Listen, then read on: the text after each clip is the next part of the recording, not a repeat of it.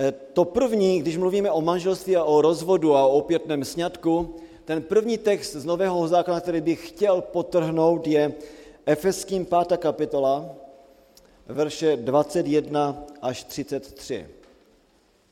Víte, eh, tady v Novém zákoně Pavel mluví o ideálu znovu, jak to má fungovat mezi manželi. Efeským 5, 21 až 33. Já to nebudu číst, vy ten eh, oddíl znáte, ale uvědomte si, že to začíná eh, tímto způsobem. V podanosti Kristu se podřizujte jedni druhým. My většinou ten text jako bychom přehlídli a pak mluvíme, ženy, vy buďte podány svým mužům a vy muži zase milujte své ženy. Ale celý ten oddíl začíná tím, navzájem si buďte podřízeni. A pak se zdůrazňuje, jakou roli hraje muž v manželství a jakou roli hraje zase žena v manželství. A je to přirovnáno, um, je to přirovnání, je to ilustrace, eh, takže zase to nemůžete dotáhnout do, do všech krajností. V této ilustraci Pavel říká, no v tom vztahu mezi mužem a ženou, mezi manželem a manželkou, je to jako mezi vztahem mezi Kristem a církví. A teď on líčí, ano, vy muži, a to je asi to, co potřebuje zdůraznit nám mužům, vy muži, vy milujte své ženy. Eh, možná, že my muži to opravdu potřebujeme slyšet. Že my ehm, tak nějak automaticky bereme lásku ehm, své manželky. A právě proto pod vlivem Božího ducha Pavel říká, vy milujte, ale milujte nejenom podle svých představ, ale milujte tak, jako miloval Kristus. A on tam říká, jak miloval Kristus? Že dokonce položil svůj život za za církev. Aby byla čistá, krásná a bezúhonná. No, prosím vás, když toto čtu a promítám si svůj život, tak si říkám, mám skutečně takovou lásku ke své ženě, že by byl klidně ochoten i položit svůj život. Je tam moje láska skutečně nesobecká, nezištná? To je ten ideál.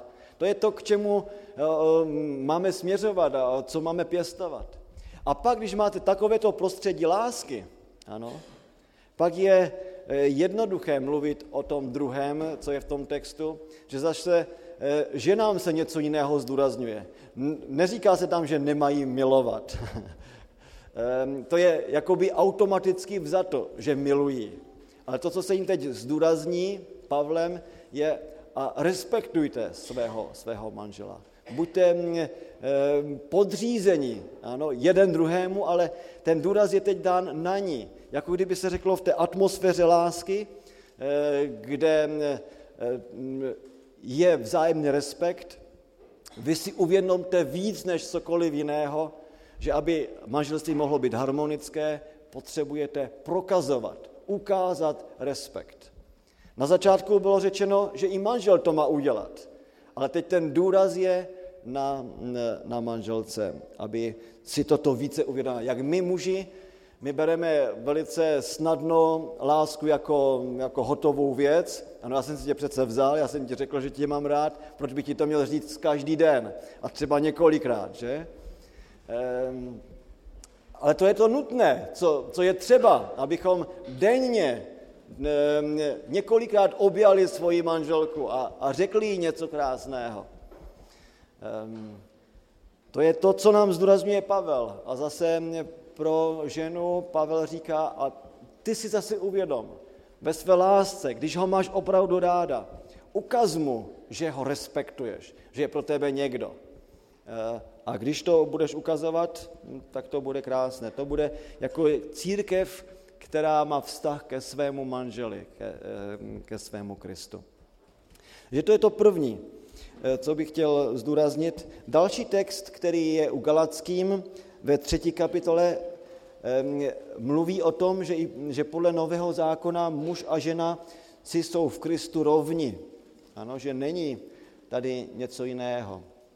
Galackým, třetí kapitola, budu číst 26. až 28. verš. Vy všichni jste přece skrze víru syny božími v Kristu Ježíši, tedy jsme dětmi božími, syny a dcerami božími.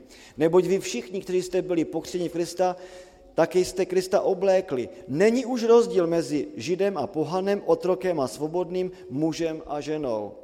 My, vy všichni jste jedno v Kristu Ježíši. Tedy eh, pochopitelně tím, že jsme v Kristu, tím se nesmaže naše sexualita. Ano, že jsme mužem, že jsme muži a ženy. To pořád zůstává. Ale to, co tady Pavel chce zdůraznit, je, že eh, když jsme přijali Krista, hřích, který všechno ničí v mezilidských vztazích, eh, teď nemá místa v životě, nebude panovat v těch vztazích a Kristus bude panovat. A jestliže Kristus panuje, tak eh, oni si jsou rovni eh, a oni mohou vytvořit eh, skutečnou jednotu, tu pravou jednotu. Lukáš 16. kapitola 18. verš. Já teď budu opravdu skákat po některých verších jenom, abychom si uvědomili, co říká nový zákon. Lukáš 16, 18. Tady v tomto evangeliu je eh, a v té 16. kapitole určitá sbírka různých výroků Pána Ježíše. A najednou z ničeho nic, eh, když máte ty výroky o, o božím zákoně, eh, se řekne v 18. verši, každý, kdo propustí svou manželku a vezme si jinou, cizoloží. Kdo se ožení s tou, kterou muž propustil, cizoloží. Eh, tady je situace, kdy nemáte žádnou otázku, eh, nevíte, na co se odpovídá, prostě je tady teď sbírka různých citátů, eh, zatím je hned příběh o boháčově Lazarovi a předtím tato, tato myšlenka. Myšlenka, která zdůrazňuje to základní a to hlavní, a to je nerozlučitelnost manželství. Tady Kristus eh, nebo Lukáš tady používá výrok pana Ježíše a tímto výrokem chce říct princip. A ten princip je nerozlučitelnost manželství. Ano, každý, kdo by propustil svoji manželku a ožení se znovu, tak chci založit. To, to je princip. Ano. No a zase, kdyby si vzal rozvedenou, tak, tak je si založí principiální, zřetelné eh, učení. No pojďme do Marka, desáté kapitoly. To byl Lukáš. Teď Marek. Marek už nám dává další vhled. Říká něco, něco hlubšího, nebo eh, rozšiřuje to, co jsme měli u Lukáše. Lukáš v desáté kapitole, u Marka v desáté kapitole museli bychom teď jít prostě přes skoro 10 nebo 12 veršů, to je celý oddíl od 1 do 12. Ale Kristus tady odpovídá už na určitou otázku farizeů. Všimněte si, jaká to je otázka. Verš druhý a třetí. Tu přišli farizeové a zkoušeli ho, ptali se ho, je-li muži dovoleno propustit manželku? A pán Ježíš na tuto otázku odpovídá. Marek tedy koncipuje eh, celý ten příběh s tím, že má na začátku otázku. Je možno propustit manželku? No, kdyby vás někdo zeptal, je možno um, mít rozvod? Tak jak byste teď principiálně odpovídali? Mluvili byste teď o, o rozvodu, anebo byste mluvili o manželství? Samozřejmě, o manželství byste mluvili. Že teď tady se nemluví o nějakých dalších detailech, ale mm, lidé potřebují slyšet, eh, slyšet princip. No a mm, Kristus odpovídá, no co vám ustanovil Mojžíš? No oni nejdou eh, do Geneze druhé kapitoly, ale jdou do Deuteronomy 24, zákonníci a farizeové. No a Kristus na to potom znovu odpovídá, to bylo všechno pro tvrdost vašeho srdce. Na počátku stvoření tomu tak nebylo, Bůh učinil člověka jako muže a ženu. Proto opustí muž svého otce i matku a připojí se ke své manželce, budou ti dva jedno tělo, takže již nejsou dva, ale jedno a proto, co Bůh spojil, člověk nerozlučuj. A teď je principiální výrok. V domě se ho učedníci znovu na tu věc ptali a řekl jim, kdo propustí svou manželku a vezme si jinou, dopouští se vůči cizoložství. A jestliže manželka propustí svého muže a vezme si jiného, dopouští se cizoložství. To je jediné místo v evangelích, kdy se řekne o ženě taky něco. Eh, nejenom, že by muž měl právo a možnost se rozvést, tedy z toho hlediska, ale tady se mluví i o ženě, že i ona jakoby mohla eh, být příčinou nebo iniciatorkou rozvodu. To je zcela nový prvek. Je to proto, že Marek píše pohanům. A v té době, v antice, když píše Marek, eh, podle antického práva, žena také za určitých okolností měla právo na rozvod. Nejenom muž, ale žena mohla iniciovat rozvod. A proto tady Kristus má na mysli tuto celou situaci a ona to odpovídá, odpovídá principiálně a řekne, ty muži, ty se nerozváděj a ty ženo, taky když na to máš právo, ty se také nerozváděj. Principiálně odpověď na otázku, je-li mm, tedy dovoleno propustit manželku. Dobře, pojďme teď do Římanům do sedmé kapitoly. A sledujme, co nám nový zákon vlastně e, řekne o rozvodu a o opětném sňatku. Římanům sedmá kapitola, e, pojďme do verše druhého a třetího. Římanům 7, 2, 3. Vdaná žena je zákonem vázaná k žijícímu manželovi. Když však muž zemře, je sproštěna zákona manželství. Pokud je tedy její muž naživu, bude prohlášena za cizoložnici, oddali se jinému muži. Jestliže však manžel zemře, je svobodná od zákona, takže nebude cizoložnici, když se oddá jinému muži. Zase eh, myslím, že tento výrok nepotřebuje komentáře. Zcela jednoznačně Pavel mluví o principu nerozlučitelnosti manželství. Eh, mluví eh, tedy principiálně. Pojďme do 1. Korinským 7. kapitoly, a tam už eh, se situace bude trochu více komplikovat. Eh, jsme v listu korinským. Eh, Korint, pokud něco víte z dějin o Korintu, tak víte, že to bylo velice vyspělé město, velmi pohanské město, velmi nemorální město, kde všechno bylo skoro na ruby, místo aby se to dělalo tak by se mělo. Taky ve sboru byli, eh, byl to mladičký sbor, bylo spoustu problémů. No a Pavel musel mm, svým dopisem některé věci řešit, takže tam dává určité pokyny, určité rady, jak co dělat. Dovolte mi začít v 1. Korinským nejdříve veršem 39.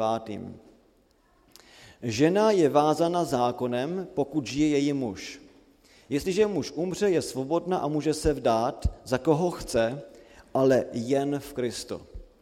Takže znovu, Pavel mluví o nerozlučnosti manželství, ale dodává, pokud manžel zemře, my to můžeme obrátit taky, pokud by manželka zemřela, že ten partner, životní partner se může znovu oženit nebo vdát, ale pak je tam ta speciální formule, ale jen v Kristu, protože jemu jde o to, aby se eh, brali vzájemně věřící lidé aby tady nebylo spojení mezi lidmi, kteří tahají každý za jiný provaz, za jiný konec a mají každý jiné nasměrování v životě. Proto eh, ta formule jen v Kristu je velmi důležitá. Takže to on radí a pak řekne, po mém soudu bude však pro ní lépe, zůstane-li tak, tedy neprovdaná, myslím, že i já mám ducha božího. Tedy Pavel ve vizi, že je třeba udělat evangelizaci, na tomto světě, že Kristus brzy přijde, docela radí, lepší by bylo, abyste dali sami sebe pro zvěstování evangelia. Ale když si chcete provdat v pořádku nebo oženit, ale v Kristu, v Kristu. To je to jeho klíčové slovo. A nyní pojďme v té sedmé kapitole na některé verše, které se právě týkají mm, eh, rozvodu a opětného sňatku. A mm, začněme eh, mm, od osmého verše, nebo stačí od desátého. Těm, kteří žijí v manželství, přikazují, ne já, ale pán, aby žena od muže neodcházela. No, tady Pavel říká, ne, že bych to já přikazoval, ale to je výrok našeho pána, myslí se pána Ježíše Krista, aby prostě muž od ženy neodcházel. Tedy, aby žena od muže neodcházela, ano, doslova, aby žena od muže neodcházela. Eh, když se podíváte do Evangelií, tak marně budete hledat takovýto výrok, doslova, ano. Ale přesto je jasné, že se mm, tady, mm, eh, co se tady říká, že pán říká těm, kteří žijí v manželství, ehm, ať ehm, muž ženu nepropouští, že to je to, co řekl třeba i Kristus u Marka v 10. kapitole nebo u Lukáše 16 a taky říká o Matouše 5.32. Eh, takže mm, to je v pořádku. To říká pán, aby se nerozváděli. Ale teď přicházejí eh, trochu složitější situace. Podívejte se do verše 11. A když už odejde, ať zůstane neprovdána, nebo se, nebo se s mužem smíří, a muž a ženu neopouští. Vy tady už máte situaci, kdy dochází k rozluce mezi mužem a ženou. No a teď žijí v rozluce. A Pavel zde zasahuje a říká, ehm, dobře, jestliže eh, jste se rozešli, to neznamená, že se teď ehm, můžete ehm, tedy znovu provdat nebo znovu oženit. To, co máte udělat, je, abyste šli zpátky k sobě, abyste se smířili. No a jistě tento jedenáctý verš zde, eh, eh, a když už odejde, ať zůstane neprovdaná, nebo se s mužem smíří, je znovu text, který je mm, trochu mm, široký a my přesně nevíme, o jakou situaci eh, tam v této době šlo. Eh, je jasné, že mezi mužem a ženou, kteří se teď rozešli, nedošlo k cizoložství nebo k nevěře. Eh, eh, to tam není napsáno, že kvůli tomu se rozešli. Je tam jenom napsáno, ať se smíří. No a co to teď znamená, to smíří? Zřejmě se jedná o určité nedorozumění, které bylo mezi nimi, možná to, co by dneska se moderně řeklo jako inkompatibilita, eh, jak se to říká česky? Eh, nesnášenlivost, dobře. Eh, prostě když ti dva spolu nejsou v harmonii, ano. Jak ještě?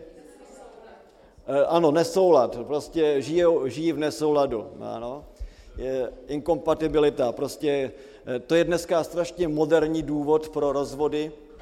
Eh, a Pavel teda v podstatě řeší tuto situaci a, a říká, eh, jestliže se rozešli a bylo to z nějakého důvodu, který byla možná hádka, možná mm, ještě něco jiného, co my nevíme přesně, je, že to není ještě důvod, když se rozešli kvůli nějaké té hádce, kvůli něčemu malichernému, že, nebo té, tomu nesouladu, té nesnášenlivosti, že se prostě nemohou dorozumět, že takhle nežijí, jak by měli, že to není důvod k tomu, aby, když se rozešli, se teď eh, prostě provdali nebo oženili znovu.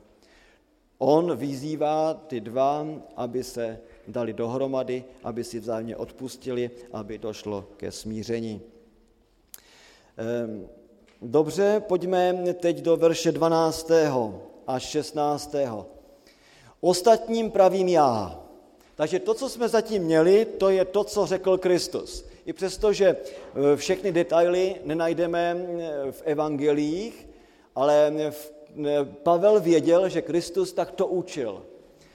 Že když dojde k rozchodu mezi manželi a ten důvod je skutečně nějaké nedorozumění, možná hluboké nedorozumění, tak to neznamená, že ještě, že to nedorozumění jim dává důvod k opětnému sňatku. Ale Kristus učil, ať se takoví lidé, kteří se rozešli, rozhádali, dali zpátky dohromady, aby si vzájemně odpustili. No ale teď je nová situace. Pavel říká, no teď už ostatním to říkám já, i když on to říká pod vlivem Ducha Svatého, jak jsme četli ve 30. v tom 40. verši této kapitoly, ne, ano, vím, že já mám Ducha Svatého, tedy, ale teď už nemá žádné psáno jest. On nemůže najít ve starém zákoně nebo v životě Pana ještě nějaký výrok, který by řešil teď tu novou situaci, do které se církev dostala. Jaká to byla situace? Ehm, situace byla, že teď ehm, jsou lidé, kteří jsou už manželé, ale teď tím zaznělo evangelium, protože Pavel mm, a misionáři přišli do, do Korintu a teď v tom manželství jenom jeden uvěřil. A to je problém. A to je hluboký problém. Teď jeden uvěří eh, a ten druhý řekne ne vůči Pánu Bohu. Ale oni jsou sezdaní. A to je nová situace. Doposud jakoby evangelium zaznívalo mm, v Izraeli, zaznívalo mezi Židy. Ale teď evangelizace jde mezi pohany, no a e, evangelium zaznívá a jenom jedna část v manželství a evangelium přijme. Co dělat? A to řeší Pavel a říká, ostatním pravím já ne už pán, má někdo z bratří ženu nevěřící a ona je ochotná s ním zůstat, ať ji neopouští. A to byl právě ten otazník, když si ti lidé říkali v té prvotní církvi, tak když já jsem uvěřil a můj životní partner ne, máme se rozejít? A Pavel říká, ne, to, že jste vy uvěřili a ten druhý ne, to není důvod k rozvodu. Právě naopak, a teď to vysvětluje. Um, verš 13. Malý žena může nevěřícího a on je ochoten s ní zůstat, ať ho neopouští. Nevěřící muž je totiž posvěcen manželstvím s věřící ženou a nevěřící žena manželstvím s věřícím mužem. Jinak by vaše děti byly nečisté, jsou však přece svaté. Chceli nevěřící odejít, ať odejde. Věřící nejsou v takových případech vázání. Bůh nás nevolal, povolal k pokoji. Víš snad, ženo, zda se ti podaří přivést muže ke spáse? Víš snad muži, zda se ti podaří přivést ženu ke spáse? Takže o čem tady Pavel mluví? Říká, jestliže došlo to do situace, že jenom jeden v manželství je věřící, ten věřící partner má být krásným příkladem pro toho druhého. Ano, má mu prokazovat lásku, má udělat všechno pro to, aby toho druhého mohl získat. No, jenomže pak je situace ještě komplikovanější a to je verš 13, ne, verš 15. Ale chceli nevěřící odejít, tak co dělat v takové situaci? Musíme mu za každou cenu bránit, ne, tam je napsáno, chceli opravdu odejít a tam je ta vůle, to je jeho rozhodnutí, prostě on to chce, eh, tak v takovém případě Pavel říká, no, co můžeš dělat? Jestliže chce, je rozhodnut nebo rozhodnuta, tak mu to dovol. Ať odejde. A teď, jenomže když teď ten nevěřící odejde, co bude s tím věřícím? má teď zůstat sám, anebo se může oženit nebo provdat. A to už teď v tom textu není jasné. Co je tam napsáno, je jenom, věřící nejsou v takových případech vázáni. Co to znamená, že ti věřící nejsou v takových případech vázáni? Je jasné, že ze situace vyplývá, že ten nevěřící odchází od toho věřícího, protože s ním nesouhlasí, že s ním eh, nechce žít, tedy že zřejmě, to je asi e, ta situace, že chce e, se oženit a pro, nebo provdat za někoho jiného. To je to, co můžeme předpokládat, ale to není explicitně řečeno v tom textu. Takže my to přesně nevíme. A mm, jestliže tomu tak je, Pavel říká, no tak věřící v takových případech nejsou vázáni. Pochopitelně, že se ten druhý ožení nebo provdá, tak ten věřící se taky může znovu oženit a provdat. Ale jak jsem řekl, to není zcela jednoznačně vysvětleno v textu.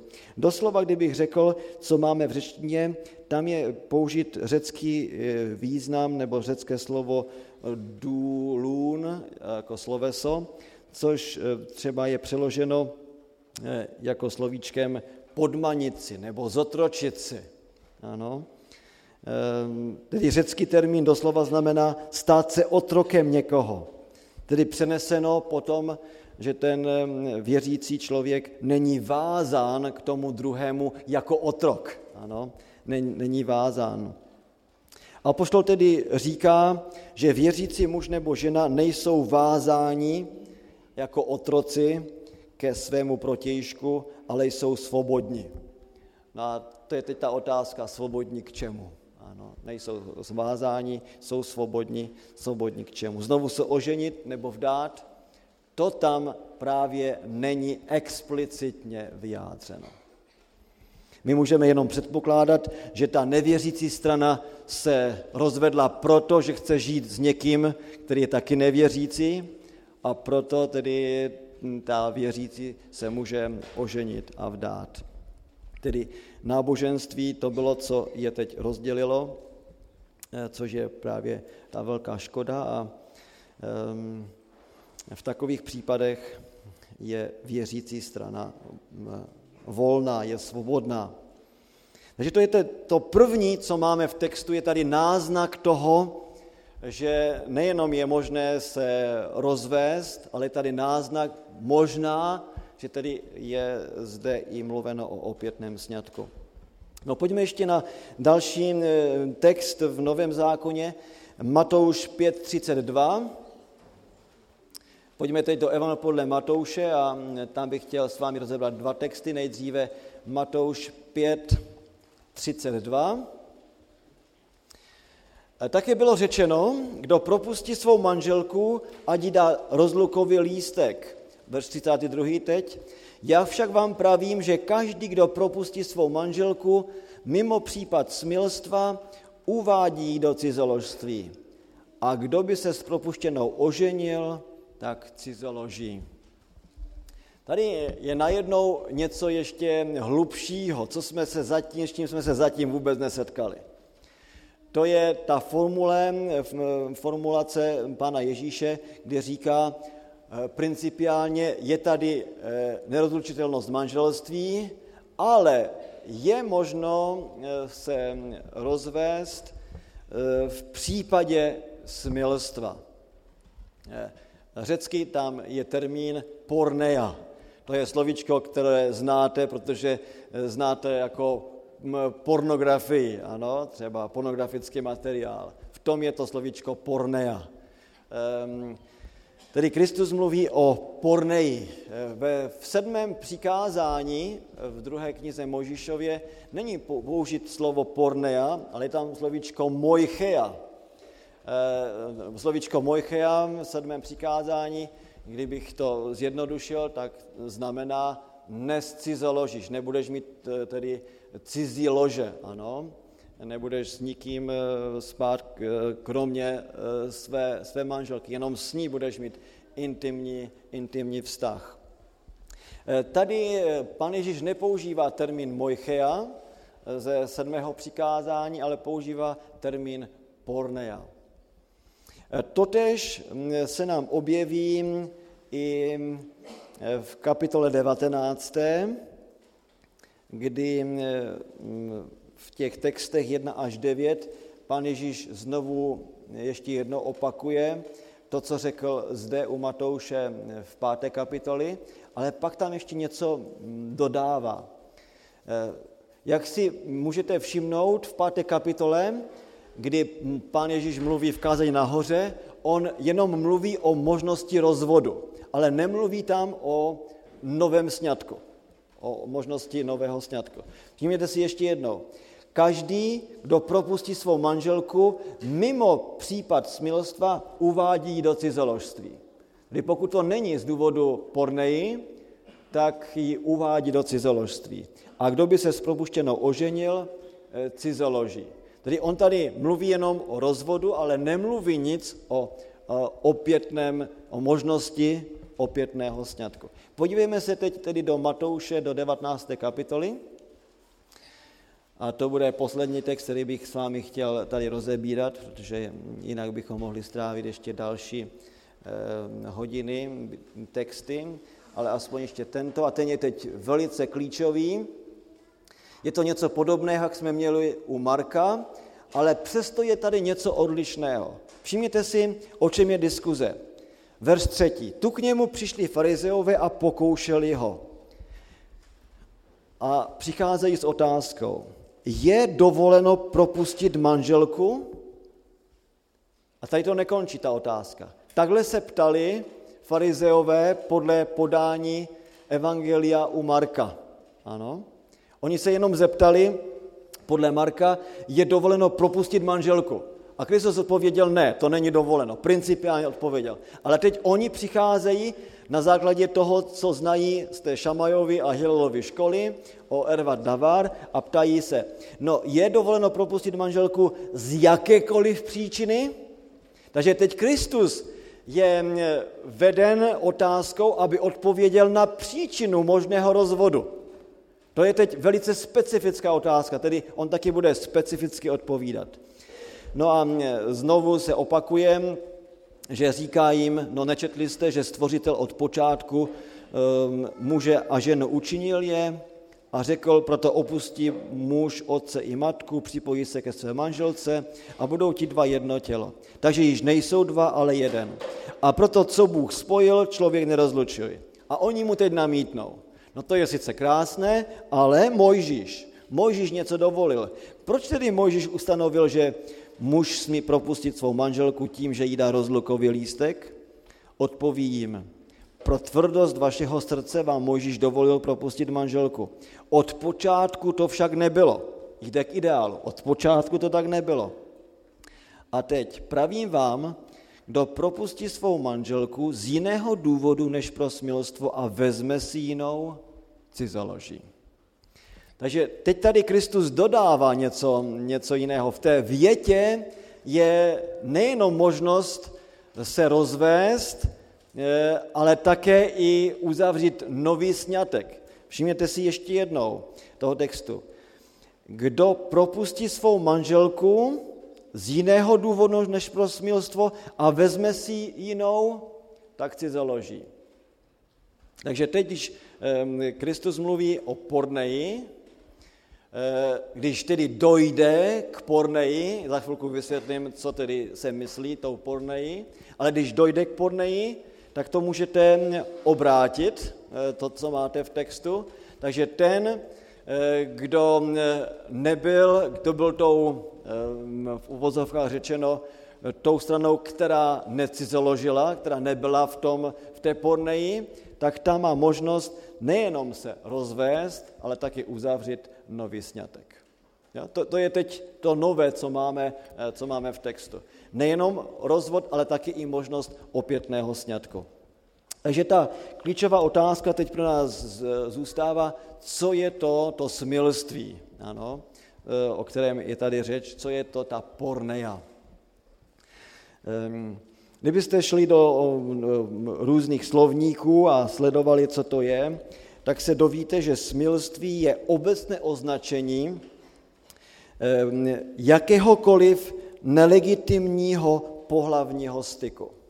A třeba když vezmete součku v slovník řecko-český pro nový zákon, tak jednoznačně se říká, že smilství eh, to je takové to obecné označení pro jakýkoliv nelegitimní pohlavní styk. Hebrejský ekvivalent eh, tohoto slovíčka porneja je zaná, jako, a tento termín smilství zaná zahrnuje například předmanželský pohlavní styk podle 1. Korinským 7.2. Ano. Tedy to je velice široký okruh. Tedy pornea eh, zahrnuje taky předmanželský styk, protože tím ideálem v Biblii je jednoznačně, aby manželé vstupovali čistí do manželství. Eh, budou poznamenáni, pokud eh, vstupují jinak. Takže termín smilství zahrnuje předmanželský styk. Potom tak taky znamená podle 1. Korinským 5.1 krvesmilství, tedy vztah mezi tedy příslušníky rodiny. Ano? To je také i e, smilství, tedy pornea. Pochopitelně taky se jedná o prostituci, ano, podle, podle 1. Korinským 6, 16 až 18, také o nevěru, tedy o přestoupení co řekneme, jak je zjednodušeně o sedmé přikázání. To je první tesalonicenským čtvrtá kapitola 3 až 5.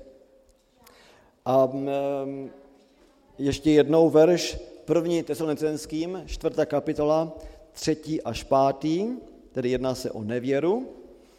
A taky se tam mm, je zahrnuta v tom homosexualita, třeba podle Judy eh, sedmého verše. Judy 7. Víte, ve starém zákoně jsou hříchy smilstva, to je ta hříchy porneji, eh, popisovány v, velice zevrubně v Levitiku v 18. kapitole. A když si otevřete Levitiku z 18. kapitolu, tak zjistíte, že eh, se pod tímto termínem, eh, pod smilstvem, zakazuje nevěra, ano, tady je popis nevěry, to je verš 20. Taky mimo manželský pohlavní e, styk mezi jednotlivými generacemi v rodině, e, to je verš 6. až 17. Mluví se tam o homosexualitě e, a taky i o bestialitě, tedy to je to, co se provozovalo mezi pohany, kdy měli styk i se zvířaty. Tedy termín smilství má velice široký význam a jsou v něm zahrnuty všechny mimomanželské nebo nepřirozené pohlavní styky. To znamená, že cizoložství je prakticky zahrnuto v pojmu smilství, proto se někdy používají tyto dva pojmy jako synonymum. Takže smilství zahrnuje cizoložství, ale nejenom cizoložství. Smilství je mnohem širší termín, jak jsme, eh, jak jsme viděli. Tedy jinými slovy řečeno, pán Ježíš tady dovoluje rozvod tam, kde mezi manželi došlo ke ztrátě lásky, ke ztrátě veškerého vztahu, kde jeden z nich provozuje zvrácené, zvrácené vztahy. Do nich může patřit i nevěra, která je projevem hluboké manželské krize a zjevuje narušené vztahy. Takže pohlavní zvrácenost je případem, v němž nelze trvat na udržení manželství. Tam, kde tato zvrácenost existuje, je možno hovořit nejen o rozvodu, ale také i o novém sňatku eh, té necizoložící strany. Jinými slovy řečeno, Nevěra, eh, cizoložství eh, může, ale nemusí být eh, důvodem k rozvodu a k opětnému sňatku. Ano.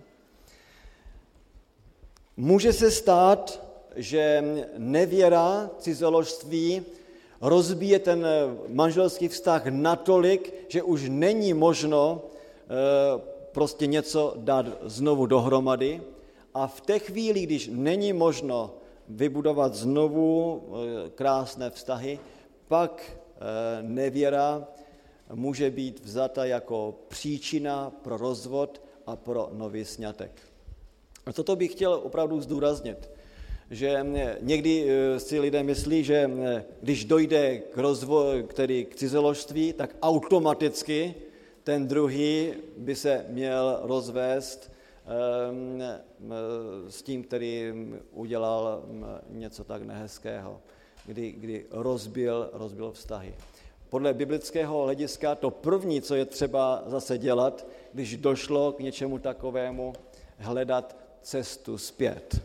Tedy eh, odpuštění, to je to klíčové slovo.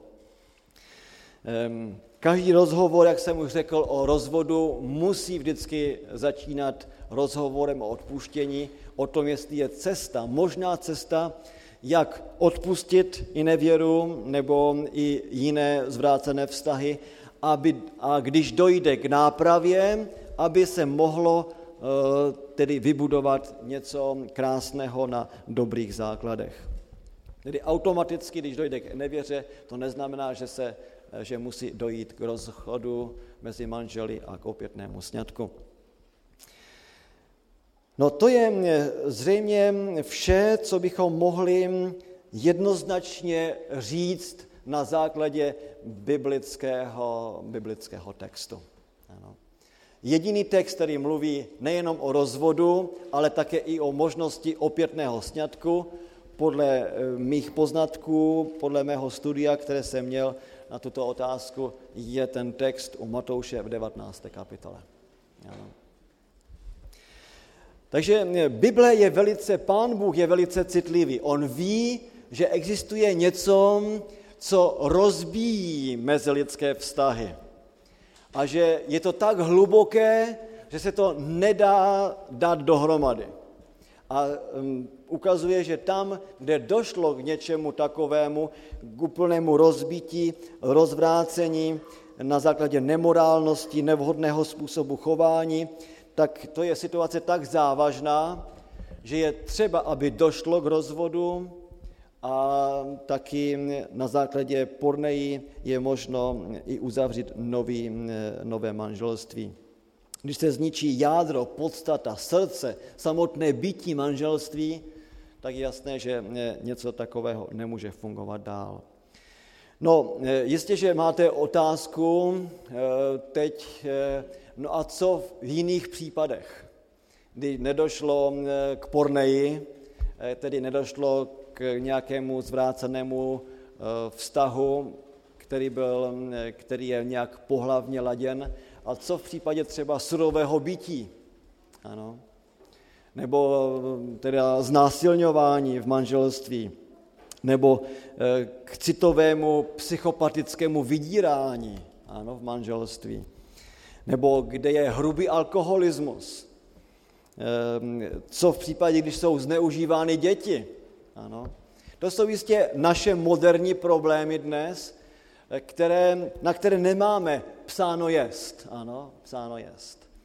Co máme, to jsou ty principy, o kterých jsme doposavat mluvili, No a na základě těch principů pak společenství eh, věřících, celé církve, eh, hledá cestu, jak těm lidem pomoct. Eh, je pravdou, že hm, jistě situace jsou natolik závažné, že třeba takové surové bytí nebo hrubý alkoholismus, který je většinou spojován taky i s násilím, nebo mm, psychické nebo až psychopatické vydírání nebo zneužívání dětí.